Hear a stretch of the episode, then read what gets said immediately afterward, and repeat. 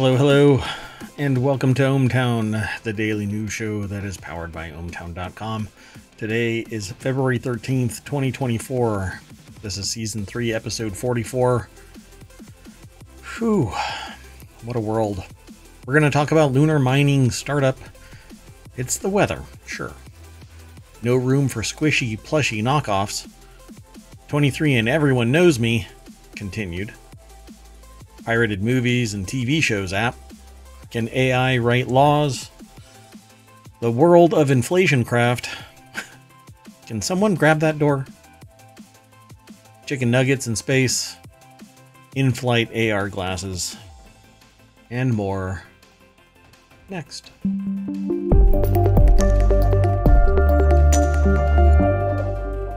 Hello, I am Merwatt. That is ohmTown.com, and up there is the visualizer that may or may not be working for the artificial intelligence from the future. That keeps an eye on Merwatt. Ah, you keep wanting to talk, but uh, uh, uh, uh. go ahead. Good evening, ohmTown citizens. Sorry, keep stepping on you. Everybody out there who might be watching this, guess what? Error messages were being thrown at me. Like, hey, but, but don't be stepping on me.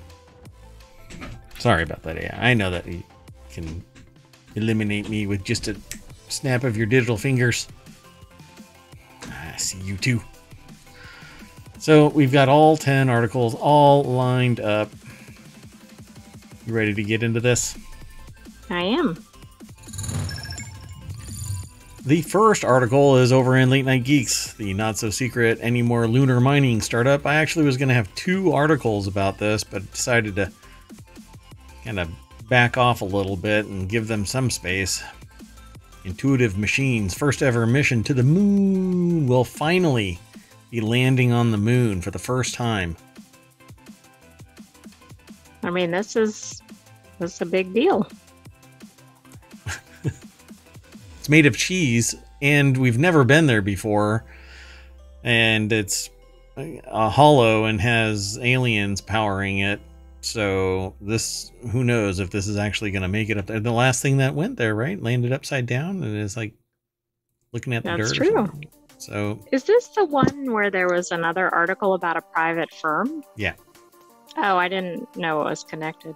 yeah, same one. So let's go over and look at the source. That's a cool effect. Aria Alamahodai, I guess. Alam Alamalo Alamalahoda. I'm sorry. Aria. Uh, I, I tried. So the not so secret anymore lunar mining startup. Uh, the article is over at TechCrunch.com.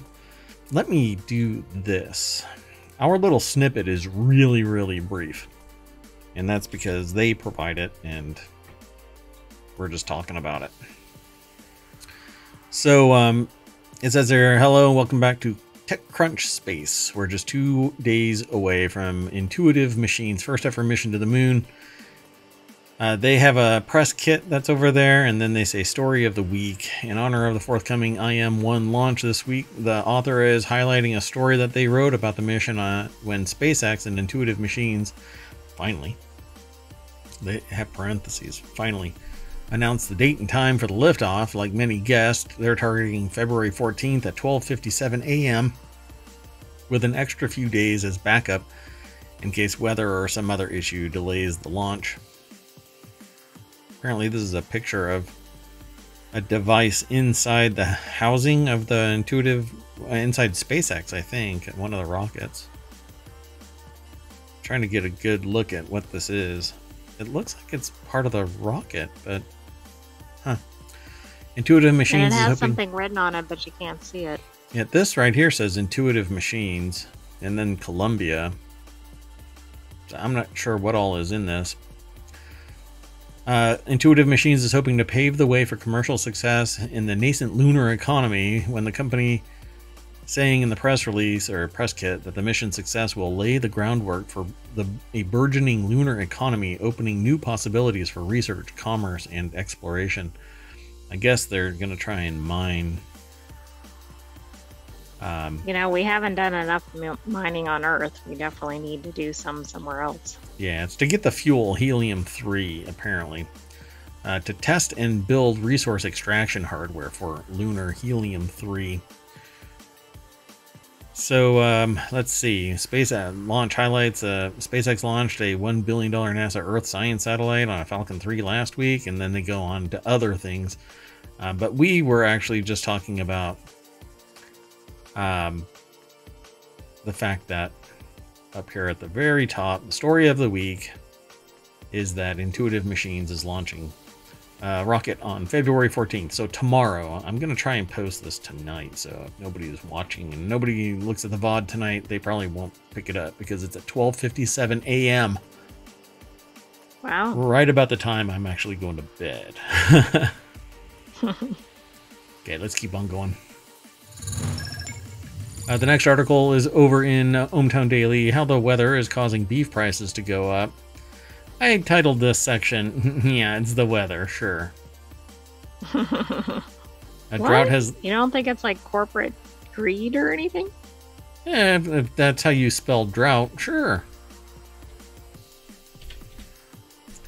A drought has led to a decrease in the supply of cattle, may lead to a jump in beef prices because nothing says, eh, you can't make any more cows like a drought. But climate change doesn't do any of this damage, right? It- you can't have that. No, it- doesn't impact anything. No, no, no, no. Uh, kind of like the pandemic. Just it's the flu. Just wash your hands. Everything's cool. You don't need a mask. Don't get vaccinated, and just cough all over everybody. Sure. All of these wingnut subject matter experts. A drought has led to a decrease in the supply of cattle. All right. So the article's over at Newsweek.com. Uh, Omar Muhammad is the author. The falling cattle inventory could push beef prices amid forecasts that demand may fall in 2024, and it may be thanks to the weather. Now, again, I remind ye, all ye uh, uh, inhabitants of ohmTown, I was once told on the eve of the pandemic that the era of cheap food is over. And now it seems like death by a thousand cuts. And this is just one more. Right. I mean, it's like every day there's a new food that's in a shortage or a price hike or both. There's a cheese shortage, there's a milk shortage, there's all of this stuff. Coffee, And I think, was Oh, one of them. coffee I, and I, I think it's hard to keep track. Um, there was uh, lettuce at one point and uh, Rice, Carrots uh, and rice. wheat naturally because of what's going on uh, over in Ukraine. That shit still isn't ending. Oh, sorry. It's only uh, eight minutes in. I'm, I have to wait until a little bit later to start dropping dropping ball. Oh wait, that's too soon. Anyway, so uh, but recent inventory analysis shows that cattle and calves in the U.S. are at decade lows, according to American Farm Bureau Federation. Farmers are the ones that are in charge of this. So if you want to make more money, you start constraining it. Why? Because people are going to keep on paying it. Elasticity of demand. People are going to keep on paying it until you hit that limit. So they're literally pricing people out who can't afford that elasticity of demand concept. So where are they going to switch? Where are they going to go? Here, I'll tell you. I should start selling uh, hydroponic kits that I use for my microfarm. It's drop dead simple. All you have to do is keep things sterile before you start growing, and then you can start growing. And every week you're going to have lettuce or whatever else you're going to grow. Some of it takes longer, some of it takes a shorter amount of time. But on average, your average everyday lettuce, green, takes a week. And you'll have it all day long. And you'll control the conditions, which Yep. means you can minimize things that you read in the news. Yep. And you can grow this. Yeah, you can grow this anywhere. It doesn't have to be in your basement. We grow it in our basement. Well, the AI and I do. Um, but the AI is just looking at it because you know marijuana. I'm I'm the the humanoid. Um, so I grow all of this lettuce, days upon days upon days of it. In fact, this weekend I've got to launch another uh, set up in the farm, and we will have lettuce until probably October for crying out loud because it makes so much in what amounts to a 10 by 20 inch tray. Probably makes, um, I can't remember how many total, something like 15 salads. Right. I mean, it makes a huge quantity. Yeah. So it's pretty amazing stuff. So, um, drought affects grazing conditions as pre- precipitation from wet weather helps to grow the animal's forage. Um, data shows that 23, percent of cattle inventory can be found in areas in the U.S. that are facing drought, according to North Dakota, uh, North Dakota um, State University, the North Dakota State University. Uh, the decline in animal inventory has helped push beef prices up. Um, and of course, because it's constrained, and the if you have a lot of money, then you're going to pay no matter what it is. And there you have it. So in December, the retail value of one pound of beef was close to $8, higher than the previous year when it stood a little over $7. And who knows what it's going to end up being. They talk more about this as time goes on, but the USDA forecasts that beef consumption on average person will fall to about 56 pounds in 2024, a drop of nearly 2 pounds. People average consumption? Beef consumption on average per person 56 pounds in a year? That's falling to that? Damn. All right. Well, they've got all kinds of content over here at this article, um, but they speak about overall inflation has dropped from its four decade highs of 9% in the summer of 2022. It is still above the average target of 2%. On Tuesday, the Labor and Bureau, sorry, the Bureau of Labor Statistics will reveal how much prices accelerated in January, with some economists saying that the inflation for the month will come in at 2.9%, uh, according to Reuters, lower than last month's 3.4%, but don't necessarily look at that look at. You okay? yeah, you can't look at the the current number because it's so escalated to begin with. Yeah, well, you know, three percent. Eh, it's not that big of a deal. But look at the consumer price index, and look at the producer price index, and you'll see that there is still a huge margin. Um, and the consumer is paying. It's basically rockets and feathers and whatever's going on there um, so rockets and feathers is a term where the price shoots up, but it just floats back down. And I I don't see prices dropping. Why? Because there's a lot of money in the system, and and, and greedy bastards have to take it all. So, what is this 19%? While prices overall have risen 19% in the last three years, families are now paying 25% more for groceries than they were before the pandemic. So that right there is what I'm talking about. Right. That's not that's like greedflation, right? That's not actual cost of goods going up. Right. Yeah. And the cost of goods is from the sources. Why why from the source? It's because they've consolidated through mergers and acquisitions. There's only a few that are producing at the quantity that's hitting all of the markets, and they have the ability to make the market. So they raise the price to increase their profits. And all of these companies that are bitching and moaning about their prices and their profits, they have record profits still, and they're still dinging people. So to all of them, I say, kiss my shiny metal ass. Uh, the next article is over in Hatch Ideas. Warren Buffett's squat or Squishmallows is suing Build-A-Bear for creating knockoff versions of the plush toys. Imitate quote imitation is not the sincerest form of flattery. Flattery, flattery. Nor that. No, nor nor flattery. so um, the article is over at entrepreneur.com. Emily Rella is the author. So I guess that's a Warren Buffett squishmallow. I guess so. I've seen squishmallows that are, for instance, animals, but not that version. That's interesting. So, I mean, are these that unique that haven't they been around? Like these kind of things have been around? Yes, they have. I mean, there were um, stuffed animals as far back as the 80s that were kind of the same idea. And then Right. there's been things since then.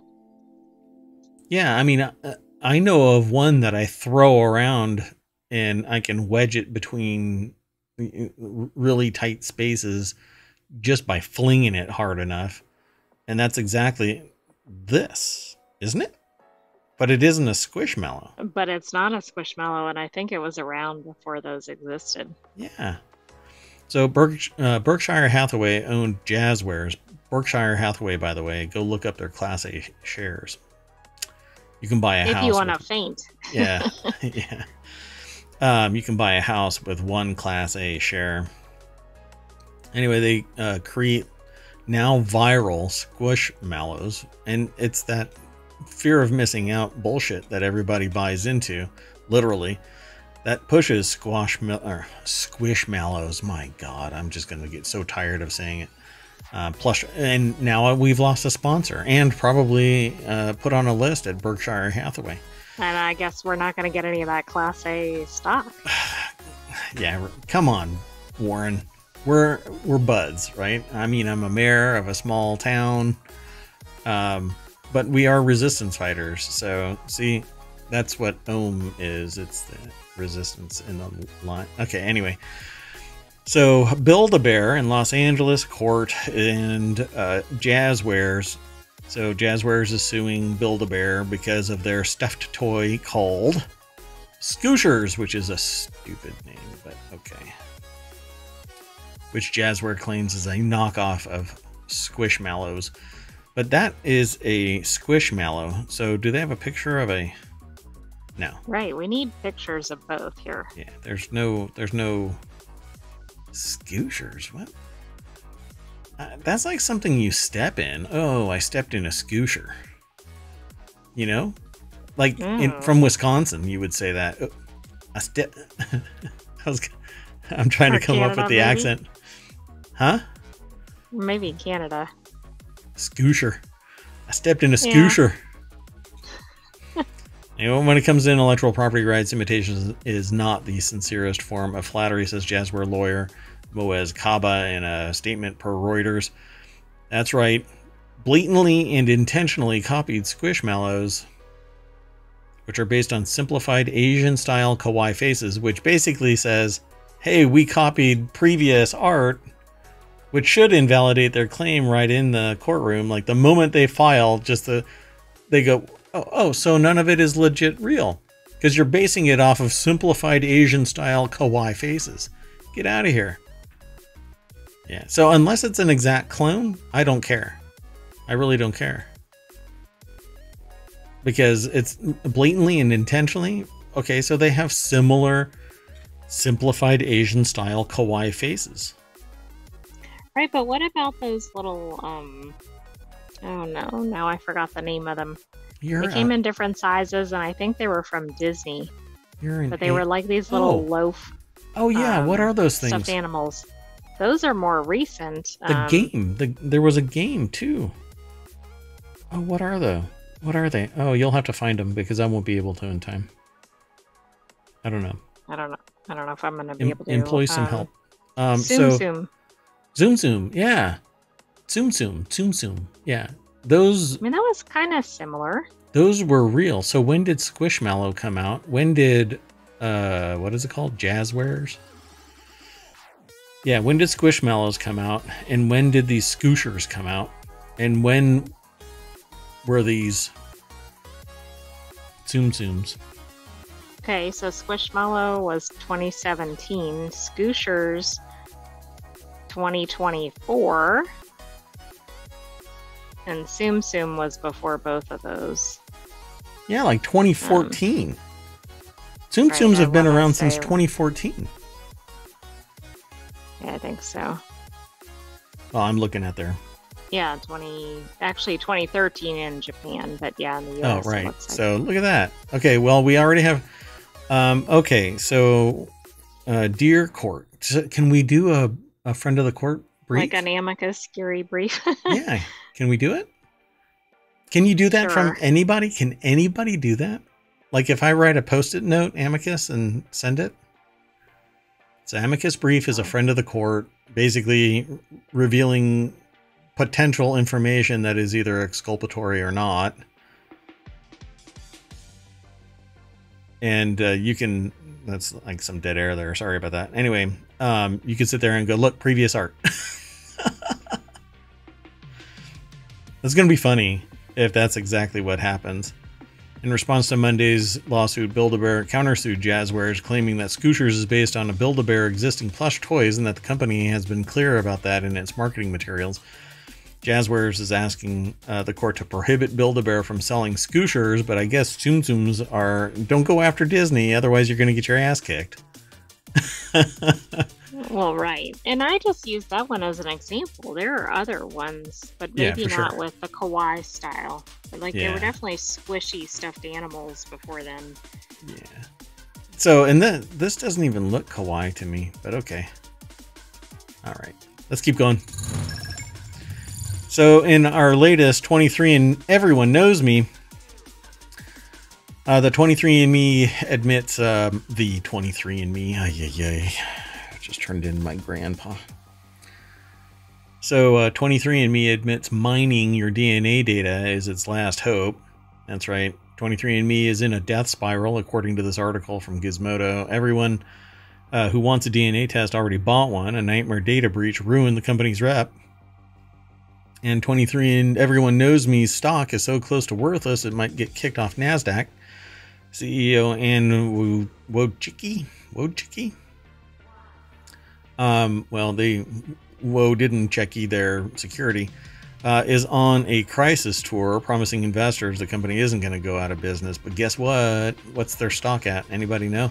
Well, I just looked it up. It's 74 cents and it went down 4% Oh dear and it looks like the high um hold on. This was a multi-billion-dollar valuated company before. It looks like the all-time high was around maybe $16 a share, so that's kind of a drop. I mean, that wasn't recently, but Well, hold on a second. Let's see. 23. Oops. Yeah, I, I'll look. Let me look it up real quick. Oh wow. Oh okay. Yeah. Well, they're. Yeah, they've been diluted quite a bit. Yeah, but even in the last 52 weeks, the high was $2.91, which is a lot different than 74 cents. Yeah. Um, way back, way back in 2021, they were at nearly 15 bucks. Um, so wow, talk about getting tanked. I guess they just stalled and they couldn't develop anything new, so people were just barely paying. You know, they were just making a little bit of money. I guess the writing was on the wall, and then the data breach, which it's really kind of shocking, and and the level of the data breach and the awareness, uh, the optics of it, basically saying to people, "Oh, don't worry about it," and it wasn't that much, but it was everybody, and it was persistent. So, according to Wojcicki or Wojcicki, I don't know how to pronounce their last name, the most exciting opportunity for improvements is that 23andMe and the pharmaceutical industry get to develop new drugs. There's a tinge of irony here. Any discoveries that 23andMe makes uh, come from studying DNA samples that you paid the company to collect. With that gift, 23andMe hopes to develop a second thing that you also get the privilege of paying for with a long tail because whatever medical treatment comes from it, you get to pay again and again and again. Well, that's And- true. And maybe your future generations do too. Yep. The company enjoyed an exclusive partnership with pharmaceutical giant GlaxoSmithKline, but apparently the drug maker already sucked the value out of your DNA, and that deal is running out. Now, 23andMe is looking for new companies who want to take a look at your genes. I'll get your hands out my pants. Oh, it's spelled differently. I'm Oh, sorry. you I- mean like Levi jeans? yeah, yeah. Sorry about that. Um, so let's see. With that gift, 23andMe hopes to develop a second thing.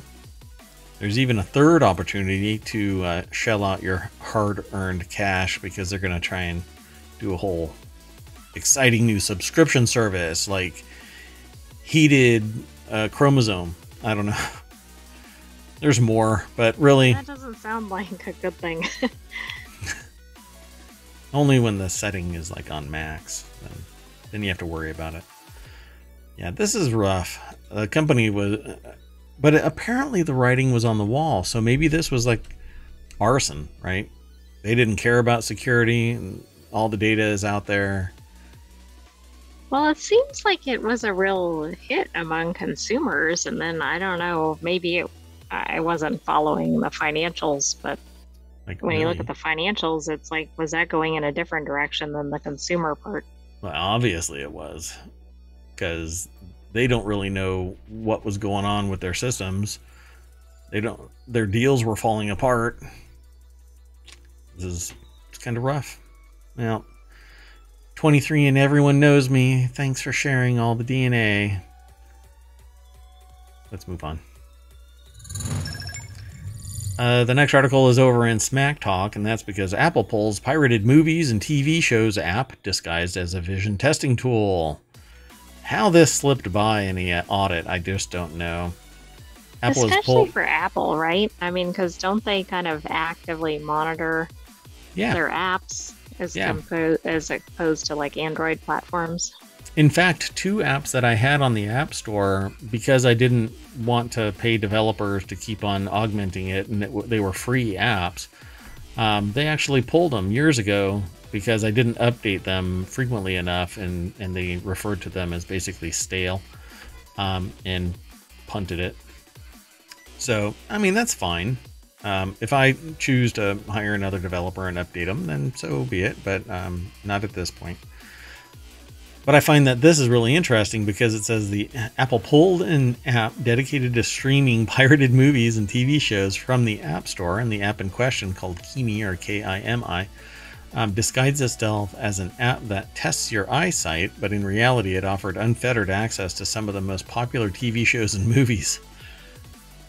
It's pretty, pretty ballsy there.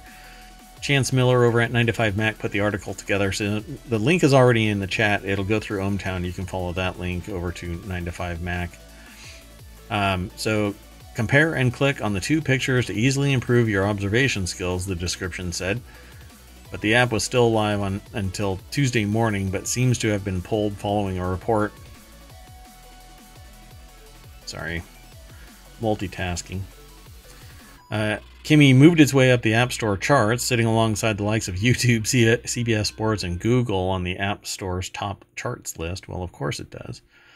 Everybody loves a dumpster fire or something illegal, apparently. But somebody actually said, you know what? This is wrong, notified it.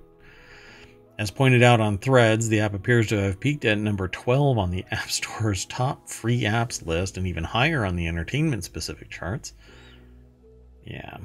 Interesting Look at the description of what the app did. I mean, it wasn't even just titled something misleading.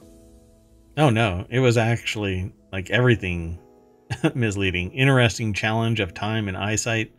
Different choices, different gameplay, really enjoyable. From easy to difficult, full of challenges. Beautiful scenery, let your eyes relax. And no, it says as soon as you downloaded Kimi on your iPhone or iPad, you'd have instant access to a catalog of pirated movies and TV uh, shows.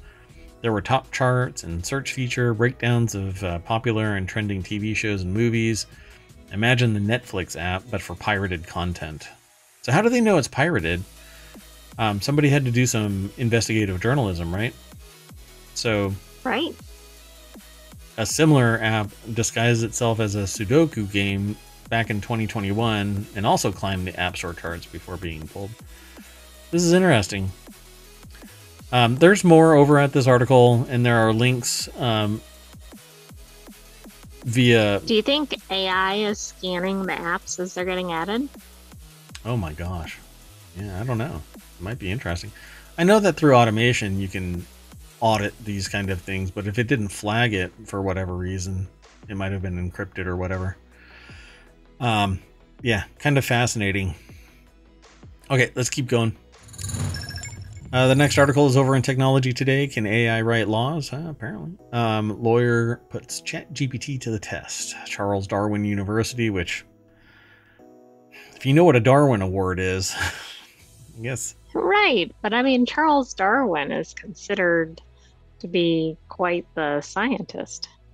Yeah, well, let's see what happens. The Charles Darwin University academic has answered one of modern day legal world's most burning questions Can artificial intelligence, aka AI, write law?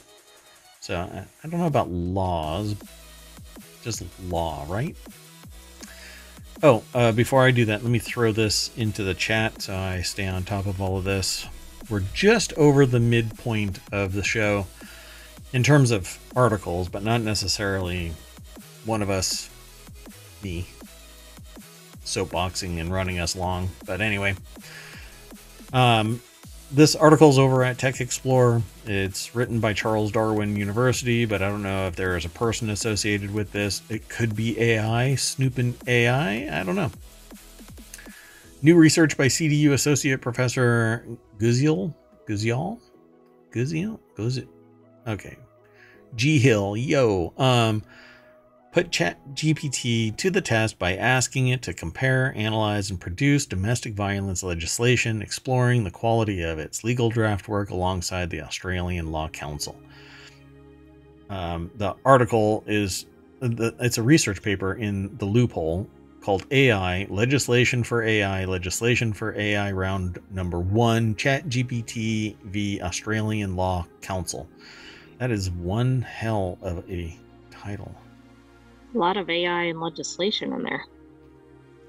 It's like a legislation AI turducken. Or Russian Russian nesting. Well, can't, you can't have Russian legis- nesting legislation and AIs because then it'll invade Ukraine. So you have to back away from that. Given the complexity of domestic violence as a deeply human issue and and the growing prevalence of AI, it was a natural next step for the Associate Professor Hill to, or Associate Pro- Professor Hill, to explore if the technology could develop successful recommendations and legislation. So let's see. After running several tests and comparing with the definition produced by the Australian Law Council, the answer is not yet. Human drafting is still superior. ChatGPT, however, was very useful in classifying and identifying underlying patterns of types of domestic violence. For non for non-lawyers, ChatGPT and similar large language models should never be used for legal advice. A lot of ChatGPT references include the U.S. law. Law in Australia is simply different. Um, because somewhere in the law, um, see, here in the States, we say that we throw the book at you, but in Australia, we throw the kangaroo at you. You know, that might hurt a little more. Yeah. yeah. Can you imagine getting kicked or punched Get with a... kangaroo feet, exactly. Right. um, so yeah, I'll take the book. No. Um, and that's stereotyping and I'm sorry. So anyway, um, a lot Our of the apologies to all kangaroos and Australia. And so because I want to go visit Australia. I haven't been there yet, and I really don't want this on a little list. When I enter the country, they're like, Mm-mm-mm, "You're going in quarantine." Oh. Yeah, it would be bad. So, law in Australia is simply different. Not even talking about differences between, say, Queensland and South Australia. Uh, I have noticed ChatGPT now includes a disclosure that it cannot provide legal advice. And it also has said consistently for a year now that it's full of crap and hallucinates and can't be trusted and anything that would be legal needs citations and anything that's academic needs citations and it can't do any of that. So associate professor hill a lawyer and former legislative drafter said given the prevalence of ai more research was needed to explore its place in the legal profession yeah, so it's going to have to upskill. There's more in this, um, but let me just say, do not use AI for anything important, because if it if anybody goes, well, where did you get that from, and you say AI, they are not going to trust you, and your reputation is going to take a hit. If whatever it is you can substantiate with your own knowledge, your own due diligence, then you'll be okay. But the moment you go, um, uh, uh, Chat GPT, you're done. Right, AI? That is correct. That's right. Bad AI. Bad. So this is pretty rough for anybody in Argentina, uh, but I wanted to talk about it. Um, so it's in the Warcrafters channel, but it has nothing. To, Warcrafters actually is about first-person shooters, real-time sims, and RPG gaming discussions and streamcasts and people and places and whatnot. It just happens to fall in line with the, the World of Warcraft name, Warcrafters, Warcraft. Uh, uh, so the World of Warcraft subscription is about to get almost 3,000% more expensive in Argentina, and it'll only get worse with inflation. Last month, Argentinian World of Warcraft players found a nasty surprise in their inbox an email from Blizzard announcing two separate price hikes to their World of Warcraft subscriptions, making the game prohibitively expensive. Firstly, though, context. So, um, let's see an explosive increase in steam prices in Argentina and Turkey. In Argentina specifically, um, inflation means that one U.S. dollar is around 200 and sorry 824 Argentine pesos. Um, as per Wowhead, uh, World of Warcraft players were informed in January that the monthly WoW subscription would increase from 650 to 12,000 Argentine I mean, pesos. How is that even possible?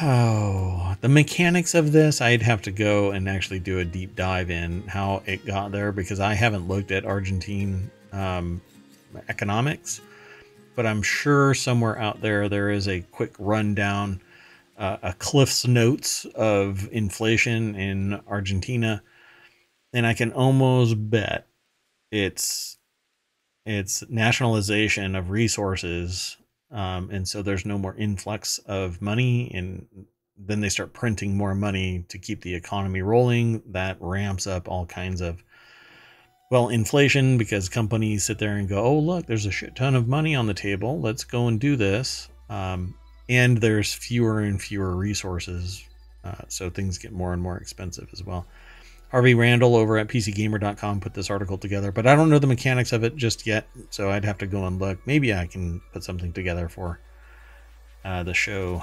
Uh, maybe tomorrow. It depends on how much uh, mayoral duties I have. So I would just put the link into the chat, by the way. So the article again is over at PC Gamer. Um, and let's see if they say anything here. Um, yeah.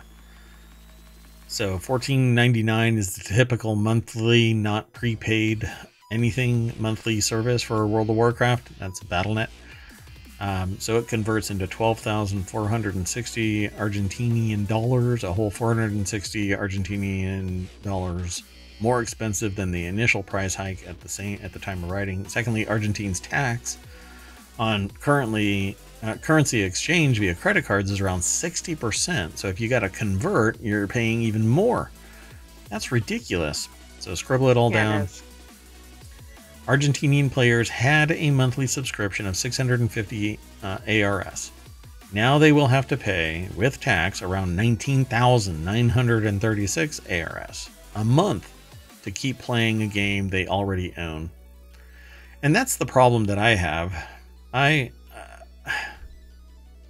if the world is there, I should be able to play it. But exactly the fact that you're kind of stuck, and now what are you going to do? I mean, this is like the heated seats issue. Yep, drives me nuts. So, like a pirate with a steering wheel in its pants. Uh, so uh, they got in touch with a couple of Argentinian players, one of which brought the issue to the wider community in the game subreddit. The uh, uh thread's author, Zutza, writes, I asked my real life friend if he would be uh, playing WoW after this, and even though he actually does own the War Within, he probably won't play anymore due to these changes. Yeah, because it's no longer, uh, you know, personally enriching. It's, uh, if you have to shell out that much money, that much currency, you're losing money for your lodging or something to pay this. I mean, it's a bit much. Yeah, exactly. Um, and a lot of the time there's regional pricing and uh, to match the economy so that there isn't this uh, out of balance economies. Um, like in the U.S., it's 15 bucks. but 15 bucks in some other country with the exchange rate means X. Um, so, you know, you don't want you don't want to price people out just because you have a fixed pricing um, stratagem. So, uh, hopefully, you know, this happens. This comes and goes um, from time to time. There's mega inflation, um, and usually, what ends up happening is uh, everything, the whole economy is basically stripped and and reset um, with somebody taking on basically the entirety of the debt burden, and people are ousted and etc. etc. It becomes a hot mess. So, let's keep going though. This is really com- what? What just happened here? Okay, hold on a second. So uh, this one is the, the the door came off. Well, I think the door just came off. Uh... the show, right? Yes. Oh, that's probably why, because it was all munched up. Uh, but I'll fix it in post. Door falls off a small plane in midair in New York. If you follow the link on the other side of this, down at the bottom, it'll be, it'll work because it'll take you here to the hill. The hill always seems to have this munched up um, link or content. Anyway, uh, Justin McCullen and Patrick Ryan put the article together for the hill. And uh, what it comes down to is a small plane landed safely near the Buffalo, New York airport on Monday after a door fell off the aircraft while it was in the air, a Transportation Authority spokesperson confirmed. And according to a Niagara Frontier Transportation Authority, which, by the way, I actually met people from uh, not this exact place, but this county while I was in New Orleans. Um, so uh, a uh, the small non-commercial non-commercial plane was able to land safely at the Signature Aviation Terminal at the Buffalo Niagara International Airport. A Federal Aviation Authority spokesperson said the the, the plane, a single-engine Diamond DA-40, lost its left rear passenger door and landed at around 5:30 p.m. The FAA will investigate the incident. Meanwhile, people are off looking for said door because it's somewhere over the area of Stiglmeier Park in Cheekta, Cheektowaga. Cheektowaga, that's it. Um, okay, but that doesn't mean it actually landed there, right?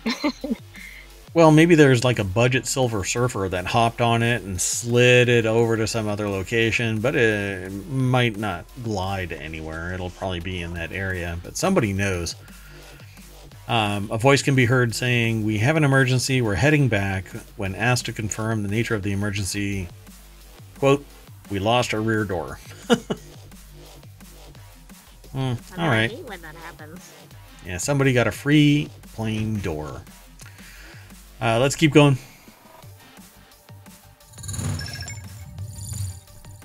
Uh, this next article is a chicken nugget in space. One company is sending objects into orbit.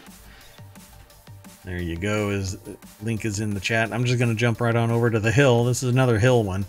So Stephanie Whiteside. single chicken nugget. It might be one. I'm not sure. Um, yeah. So Sent Into Space lets companies advertise by sending objects into space. Objects sent include a chicken nugget, Barbie, and baby stroller. The cost can range from thousands to hundreds of thousands. And uh, so, yeah, this is from News Nation, uh, but the author here is Stephanie Whiteside over at The Hill. Sent Into Space was founded by Chris Rose, who told News Nation it took a lot of work to get to this point, where the company is the go to for anyone who wants to send something into space. uh, quote What a name. Yeah. Um, we're almost done, but your audio is doing that thing again. So, um, okay, thanks. Quote: A lot of our R and D work was focused on more of the sort of testing of ruggedized technology that was designed for use in space. Items the company has sent into space include a baby stroller, chicken nugget, Barbie, a wedding dress, a portrait of William Shakespeare, and a Slurpee. I wonder how the Slurpee fared. See, now you're loud and clear. I don't understand it. I got to work on your audio algorithm. So they've been asked to uh, for some pretty nutty sorry, pretty unusual things. I was thinking nutty. However, Rose said his proudest achievement includes scientific discovery. Quote, We did a mission where we had to design a craft to explore a portion of the upper atmosphere, take a sample of that, and be returned to work for scientific analysis under a microscope. And within that, we found very startling discovery, which was a sample of a very simple organic life, what's called a diatom. They found a diatom up in the atmosphere? How is All that right. possible? Well, I mean, it could have been blown up there by uh, wind, but uh, the cost of launching a product in space, it varies. There's more over at this article, but uh, we don't read the whole thing there, bub. To have to go over and check it all out on your own. And then come on back, talk shop with us about the chicken nugget in space.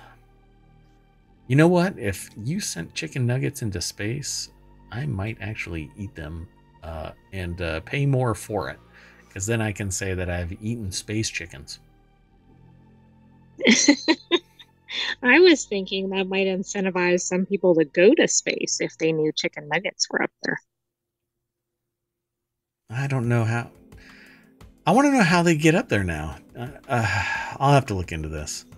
Because if they just, uh, you know, sent in space, you just fly. Are you on a balloon or are you on a little micro ride? They have to be on a balloon or something. Put no me, idea. Put me in a suit like uh, the Red Bull Halo jump, right? And um, and I'll go up into near space. I need a lot of oxygen. All right, I'll just keep going. I've said too much.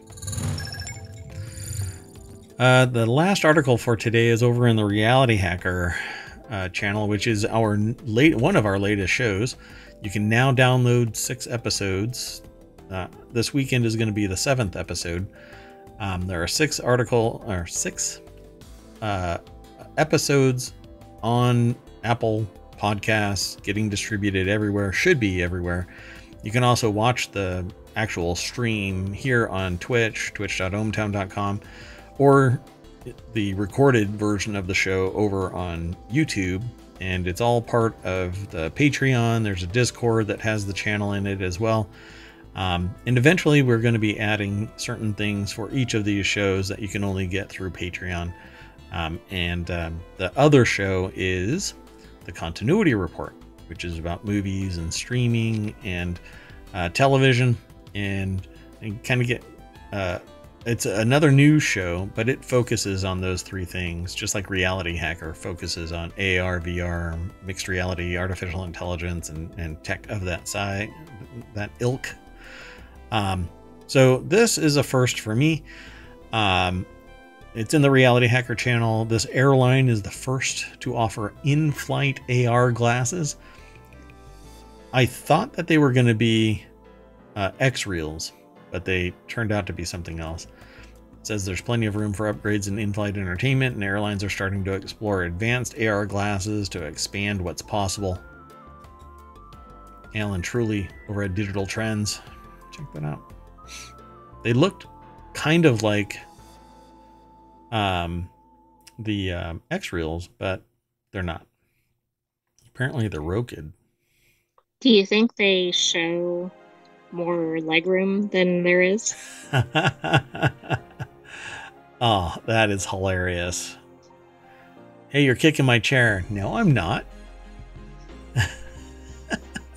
There's nothing but space in front of me. Oh. Yeah, that's pretty amazing. Sick of those tiny seatback screens on long flights thanks to a new partnership between uh, Rokid, I think it's pronounced, and Hainan Airlines, which could become a thing of the past. That could become a thing of the past, not Hainan Airlines becoming a thing of the past. It's, it's a weird sentence construction and the weird way I said it. But anyway, instead of a small glare streaked LCD, you could be enjoying a giant virtual display when you don futuristic smart glasses when flying. I am hoping to be exactly in that situation with my Xreals. That'll be great. I'm waiting for them to come and hopefully I'll you know, be that'll be cheaper than first class, right? I mean, because you could use it over and over again. Not cheaper than first class, though. Not on today's flights. Uh, eh, I'm not going to talk about it. Anyway, China's uh, Hainan Airlines loaned pairs of Rokid or Rocket um, entertainment kits to passengers on flight HU7874 on February 7th, 2024, which made the world's first AR flight according to the Rokid press release. So, pretty cool. Um, so, the package included Rokid Max smart glasses and a Rokid station preloaded with several 3D movies that can be viewed without an internet connection. Uh, it says I, so the author, I guess, found the combination of Rokid Max and Rokid Station to be a great solution for content consumption. I agree. It's basically this little gadget right here so that you can play. Um, and you kind of need this, uh, this a, a, data bank somewhere because you don't have cellular cellular connections, and you have to pay um, sometimes a, a, lot to get internet access through the uh, Wi-Fi of the plane. And just so you know, if you are a dingbat and you try and do something stupid while using the internet on an airplane, they do deep packet inspection and you will get busted eventually. That's right. We had another article about that. Yeah. Um, I don't know if they'll allow a VPN. I don't know if you can actually make your connection secure um, because I don't use I do not expose my devices to anybody else's network um, unless I'm doing something uh, intentional. so it says here it would be great to see similar feature come to U.S. airlines. There's also a chance AR glasses could be paving the way for windowless passenger airplanes, uh, which would reduce noise, improve efficiency, and make the aircraft more durable. Except for the times when the doors pop off. It seems to be the in-flight version of trains becoming allergic to their tracks. Doors just pop yes. off. I hear the party is popping off in this plane like the doors, yo. Too soon? Very soon. So that's it for today, folks. That means we all pile back into the party bus, drive back down Main Street. Oh, look, the front we're going to hit that welcome sign, and I don't care what happens. Oh, a whole bunch of news. Anyway, the spider looks like an ant. Can you tell the difference? Probably. Yeah, but I don't want to get up close and look at it and then go, oh, it's actually lick it. a spider. Get up and lick it. It tastes minty. That's what I hear. No? Okay. Well, anyway. No, that's not a good idea. go ahead. Go ahead. The AI will do it. Anyway, I'm out of here. So is the AI. I am Mayor Watt. That's ohmtown.com. And up there is the visualizer for the sentient AI from on high. We're out of here before the normal sh uh, show even starts. Look at that. We normally start at 8 o'clock. That's right. It's a little after 8. Good night, ohmTown citizens. We will see you tomorrow at around 8 p.m. Eastern. the way to know when we are actually going to stream is to follow us here on twitch.tv slash ohmtown and then if you miss our show you can watch the vod here for 60 days and you should do it every day. Just watch it once and then you can go about your business and then come back the next day and watch it again and then watch the new show and eventually you'll watch all of the episodes 60 times a week. Um, then go over to YouTube and follow us over there and watch the show there, and then download the podcast and leave a five star review there, and I will quote it verbatim, kind of like Anchorman. And uh, screw you, San Diego. but I've I've lived in San Diego, and now it's it's a great place. So anyway, I miss diving there. Okay, I'm out. See ya. So is the AI. I'm taking the AI with me. Bye.